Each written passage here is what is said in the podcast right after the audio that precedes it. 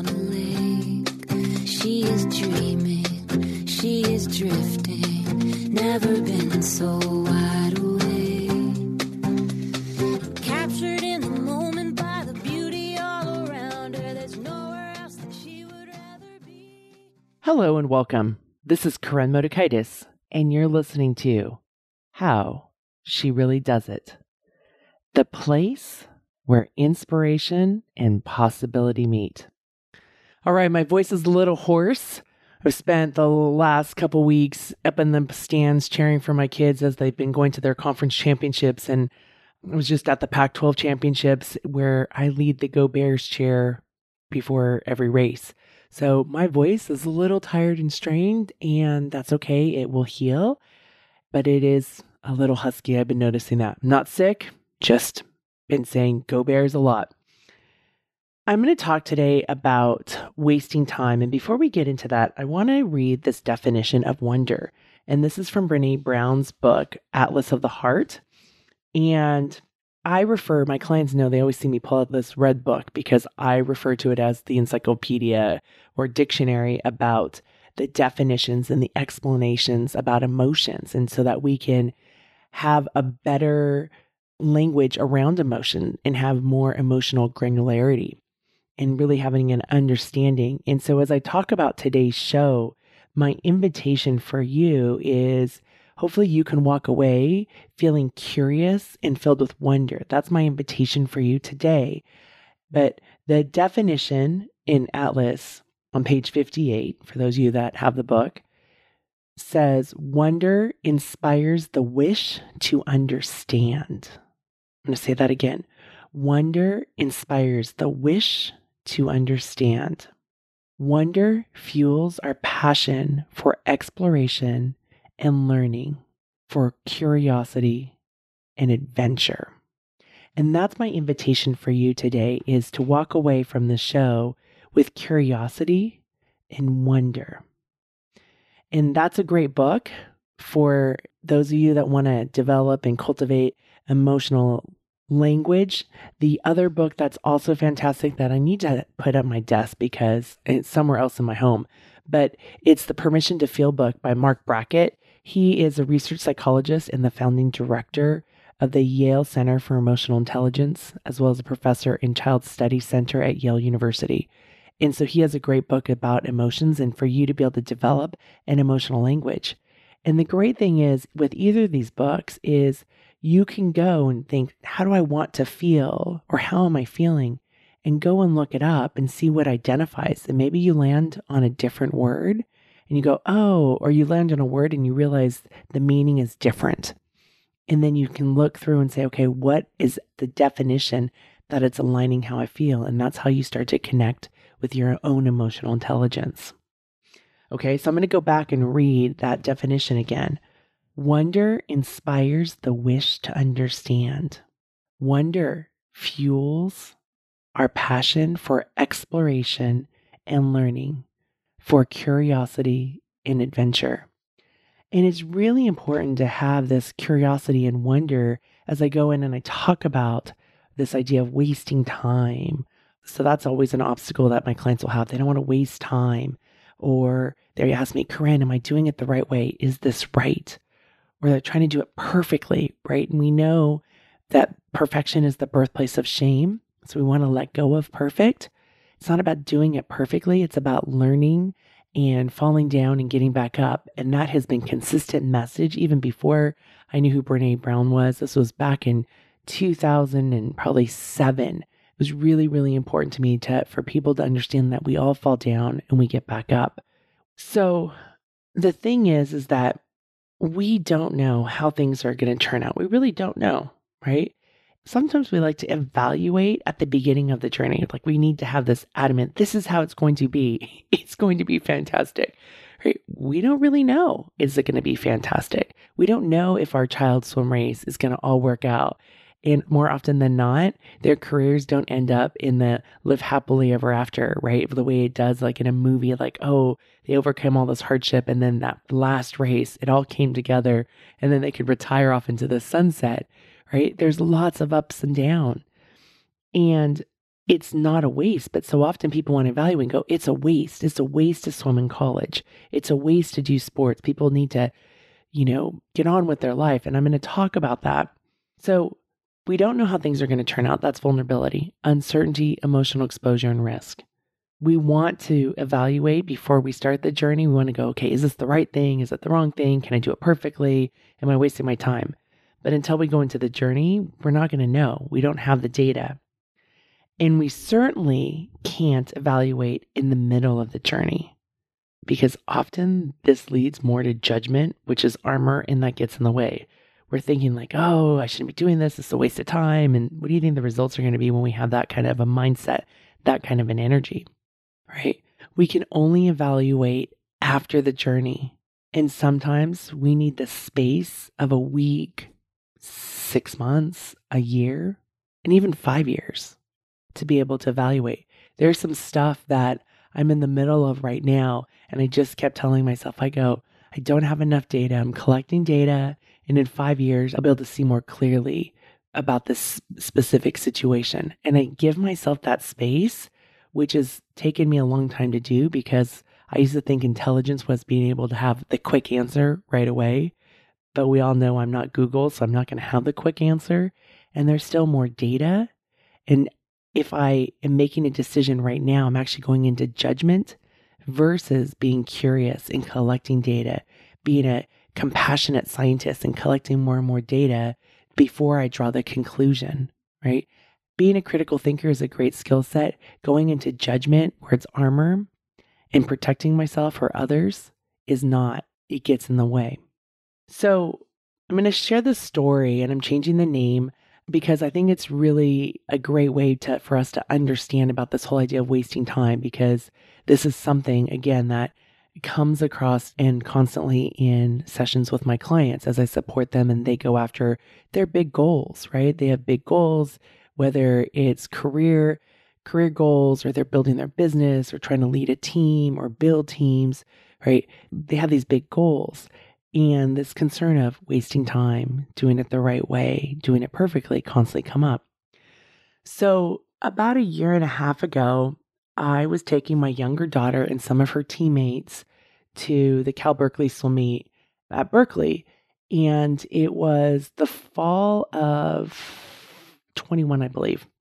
And so the previous year, we had, it was a COVID year. It was a really weird year. Like people weren't allowed to go to meets and stuff. So we're going down to this meet, and I've been to this pool.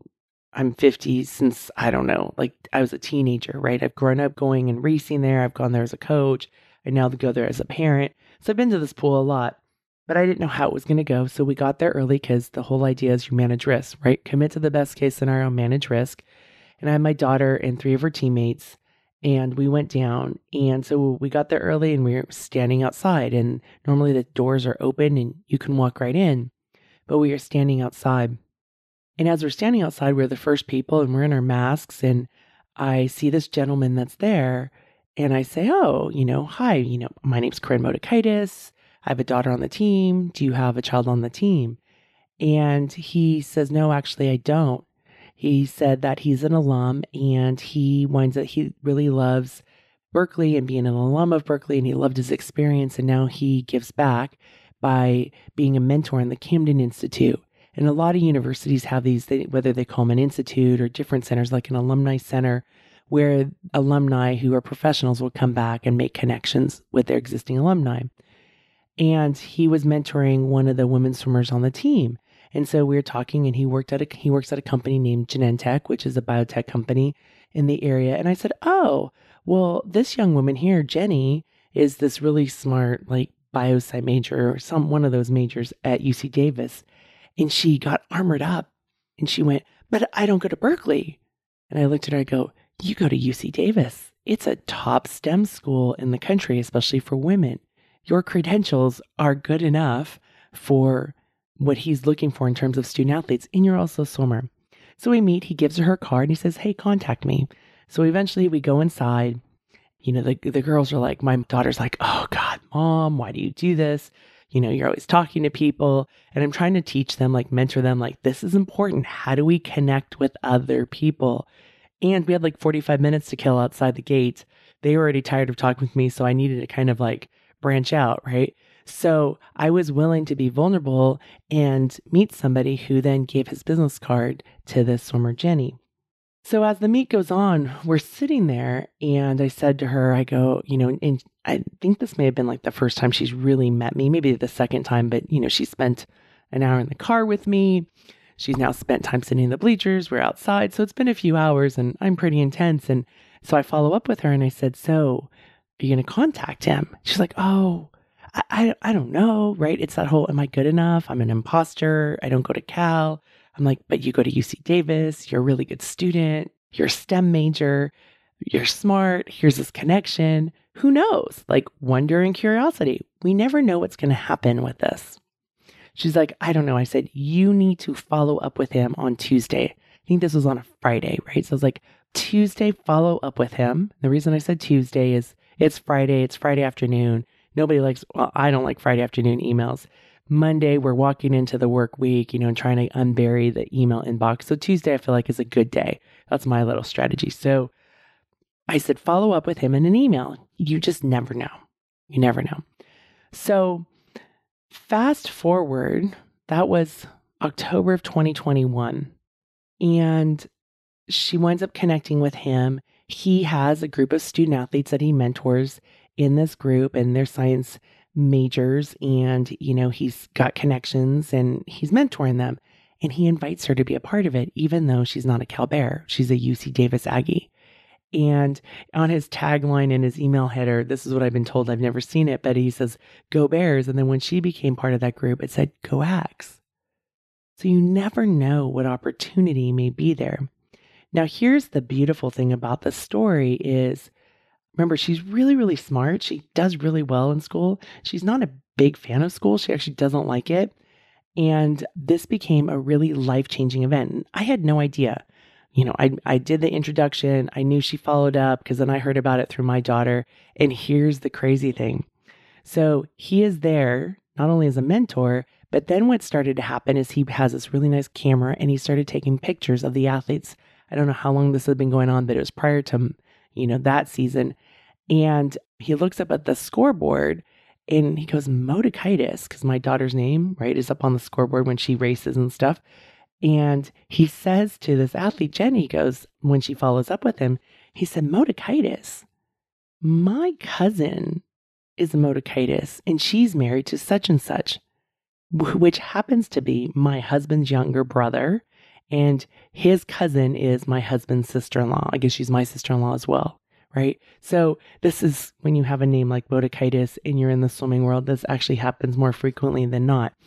So we started calling him Cousin Andrew. He's our Cousin Andrew. We didn't know the synchronicity of life, right? You never know. You never know. And that's why if we can walk through life with curiosity and wonder, instead of having armor or instead of hiding away because we don't think we are enough or that we're smart enough or that we go to the right school, that we may miss out on these opportunities. And so because there was some support, there was some some fierce nudging with her, right, to reach out to him and then she became a part of this. So fast forward a year later, I'm at a meet. This time my Berkeley daughter is with me and we're at a meet for UC Davis and I'm sitting in the stands and this athlete's dad, Jenny, comes up to me and says, I just need to thank you so much. That was a life changing moment for my daughter. That was a, a huge pivotal moment. You know, she's never liked school. Again, she's a really, really good student. Sometimes we think if you're a really good student, you must like school. She just doesn't like school. But that really got her hooked more. And he was just so appreciative. And she was so grateful. And she was part of this mentor group and was engaged. And then she also, because cousin Andrew was at first a little like, wait, you don't like school. And he's like, what's that about? And then she had to kind of explain it to him. And the fact that she was a really good student, right? It was something that he was able to overcome. I think some of her not liking school is this pressure of doing it perfectly, right? Not making mistakes, having to be spectacular all the time instead of realizing like you're pretty badass. You're a division one student athlete in one of the top STEM programs for women in the country, right? At a really solid science school. And instead of looking at yourself that way, thinking like, oh, I'm still not enough. I think that's my hunch. I'll have to talk to her about that. So you just never know. And what's happened is is that now she's finished her season. She's she's going to be graduating. I wish she'd stay and do a COVID year and be a teammate for my with my daughter for my younger daughter for one more year. But she's going to move on because she really wants to get a job. And and he's been mentoring her through this process as she's been applying and interviewing. Right? What a tremendous experience this has been for her. And it all happened because she said yes to going to watch a swim meet that my older daughter was swimming in that, you know, wasn't too far away and that she was willing to be uncomfortable and go in a car with me and a few other teammates. And then she was not comfortable outside Spieker Pool.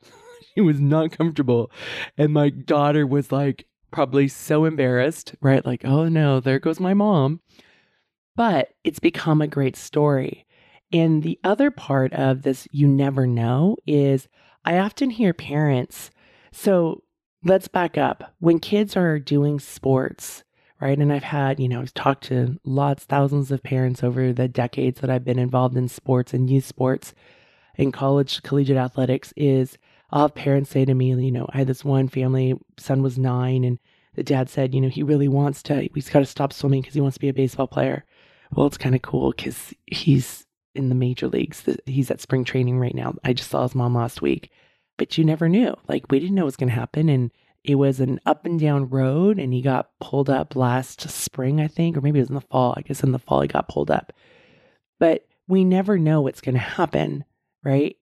And oftentimes these parents will start to armor up and at first when their kids are little it's like oh i, I want my kid to be a division one athlete or i want them to do sports in college and when i ask why I think the idea is it's the fairy tale dream of if they're successful there, then it's all going to be great. And I'm going to do a podcast about living the dream in a future episode, so stay tuned for that. But they think it's going to be great. But then when it starts to get hard and vulnerable, like around the ages 13, 14, and you know, there's injuries, there's obstacles, maybe your kids plateaued for a bit. Notice I said plateaued for a bit then these challenges become difficult to overcome and people stop wondering. They lose hope, which is a cognitive function of falling down and getting back up.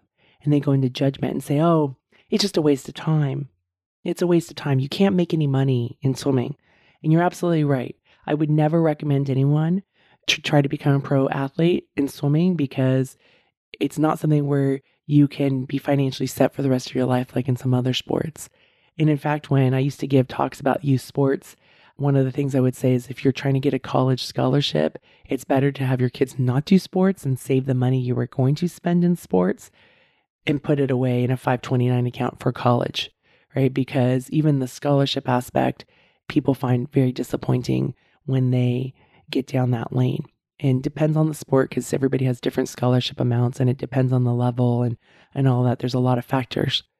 So parents often will say to armor up, it's a waste of time. Notice that judgment. It's a waste of time. They need to move on with their life. And I get it. Not everybody can swim. There was a point when I was a senior in college and I was a division 2 athlete at a non-scholarship school and I'd been putting myself through school since my sophomore year, which meant financial aid and student loans, and I worked a few jobs. But I had to make a decision and retire. I was done collegiately and retire because I needed to spend that time working because I was paying for myself and living, you know, taking financially supporting myself. And I didn't have the extra funds or the privilege to be able to continue training. Right. So I get that. Not everybody gets that privilege to do that. And for those that do, it's really fantastic to be able to do that and having the wonder and the curiosity not the transactional mindset. If I do this, will I meet a cousin Andrew? That's what I'm talking about. But if you go do this and if you keep showing up in your life and you say yes and you're open, and maybe you have some supportive people around you who are willing to kind of nudge you along or help pick you back up, right? It's always important that we have a team of people. You never know what that may transpire to. Had this athlete, Jenny, not been a swimmer and gone to school to study, she wouldn't have been at that meet. She wouldn't have met cousin Andrew. She wouldn't have had this mentor. She may have had other opportunities. The other side is she may not have stayed in school. I did an interview, we'll put the link in the show notes with Garrett Lowe years ago about mentors.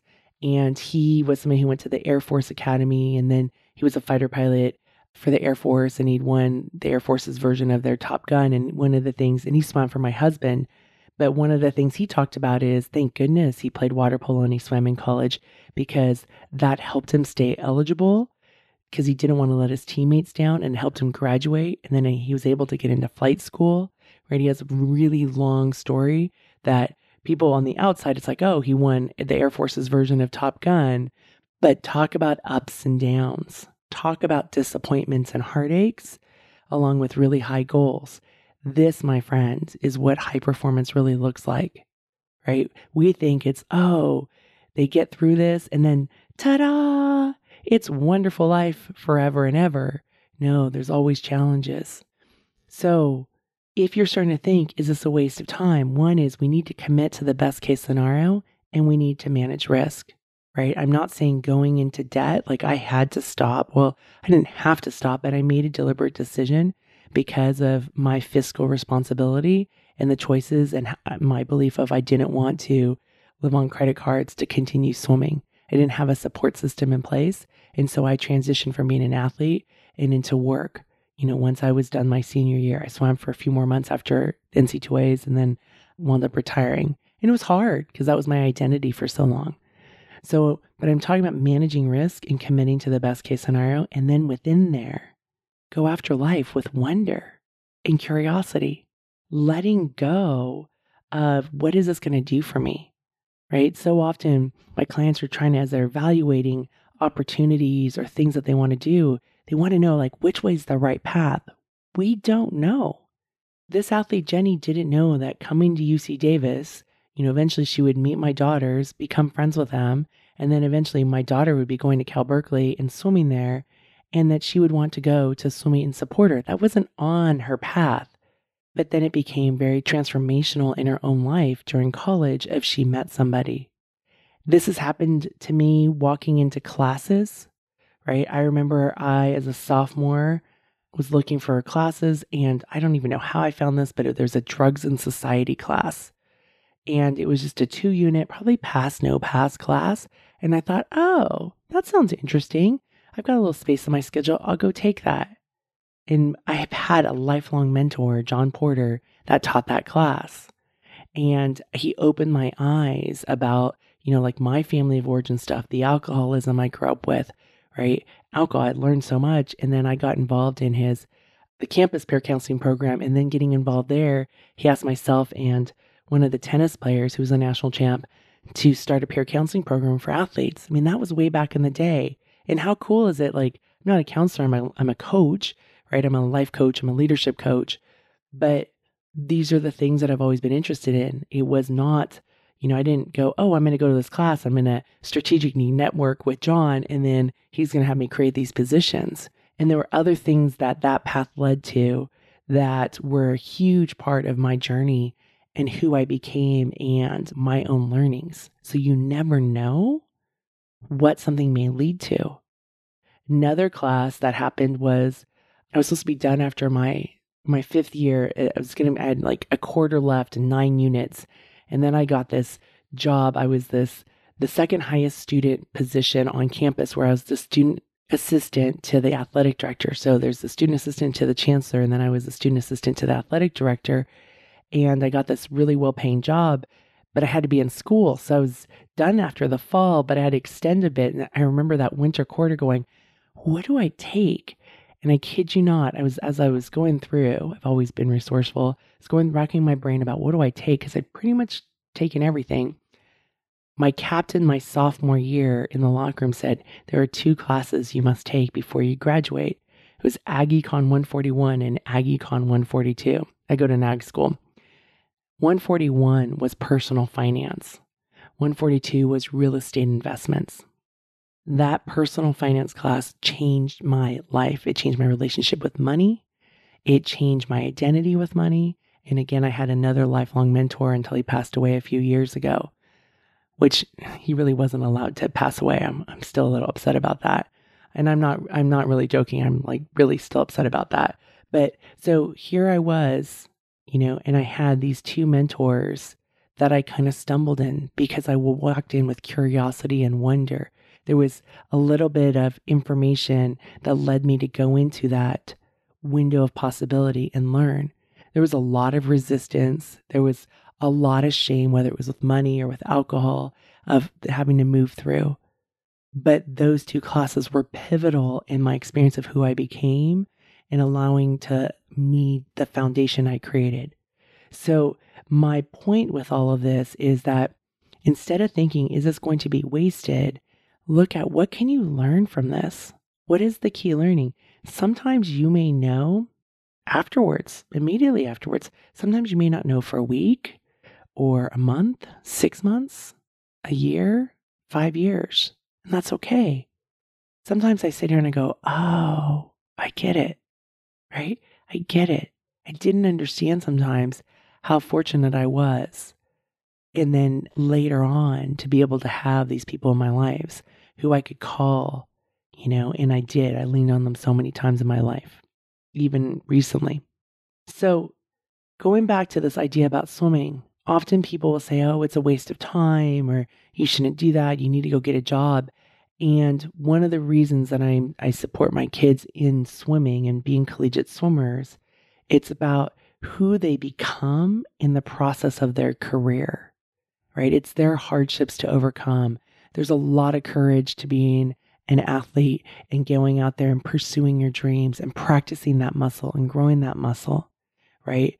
It's about how you show up when things go well and you succeed. Because sometimes, frankly, people become assholes when things go well and they succeed, right? But more importantly, it's about how you show up when things go poorly. And there are many obstacles that can get in the way. I had a client who was recently golfing and he's been golfing really well in the last like four or six months. And then day one, he was pretty good. Day two, it was a horrible day and he started getting angry and all these old behaviors were coming back up in his mind and you know and he started just doing some mindset work while he was playing golf. And he was like look it's just golf. It's all okay. Letting go of wanting to have that success and wanting to grip it. And then when he was done he shared with me he goes corinne my score actually wasn't all that bad. And then the next day he came back and he played really well but he shifted his mindset. That day two of not playing well and the anger and stuff was such a great lesson that we've been working on and working on about how anger can get in the way and sabotage deals. And it happened to be on a golf course that he learned it, right? I've done a lot of coaching, but he was able to connect that and see that. And so that's why things aren't a waste of time. I'm not saying rationalize and don't go to work or don't do your schoolwork. That's not what I'm saying. But as we go through this life that is a classroom, look for key learnings and remember how you show up when things go poorly and many obstacles. That is such an important process about who you become. So, my invitation for you is to let go of judging, let go of perfection. Yes, we need to manage risk, commit to the best case scenario, and manage risk. Each of us have different risk capacities and it's important to manage it. What my kids need to manage is very different than what I had to manage when I was their age. And yes, time is our most valuable resource. And there is always something to learn. There's insight about ourselves, about the situation, about the process, about other people. There's so much to learn. And you never know when the key learning can be instrumental in the future. I have many clients who reference back to a time in their life when things looked like they were falling apart and how later the key learnings helped them navigate when the stakes and rewards were even higher. And so it's really important that we go in with wonder and curiosity. What can we learn? A few years ago, I had a client, she was a new client, and she created this product and she did put all this work into it and she was worried is this a waste of my time and she mm-hmm. wound up selling it and then by going through that process she actually developed a better product that she was like, oh my God, that wasn't so great, but this other product is so much better. And she had no idea, and she sold that. So just recently, I asked her to go and pull up her numbers of how much she's made from these products, right? We're talking six figure lands. One was like, you know, five figures, and then the other one was almost six figures just in itself. But she needed to go through that product that wasn't great to be able to develop that other product. You just never know. Wonder and curiosity, manage risk, and commit to the best case scenario. I'm smiling big for you. Hey there. Before we go, I have a question for you. Have you subscribed to the show yet? This is an awesome opportunity for you to preserve your brain juice. I love the fact that I can subscribe to podcasts and television shows and they go straight to my iPhone or they go straight to my DVR and then I don't have to worry of, oh no, especially with television shows. Did I hit record? Is it going to be there? Or now do I have to watch it on demand and go through all the commercials? So go and hit the subscribe button. There's a link in the show notes, and that will ensure you that you never miss a show. And you can also save your brain juice for other things in your life. There's way more important things. But you and I will still be connected because the show will be waiting for you in your phone. Go to the link in the show notes, subscribe to the show so you can automatically get all the shows to your phone. on a lake. She is dreaming, she is drifting, never been so wide awake.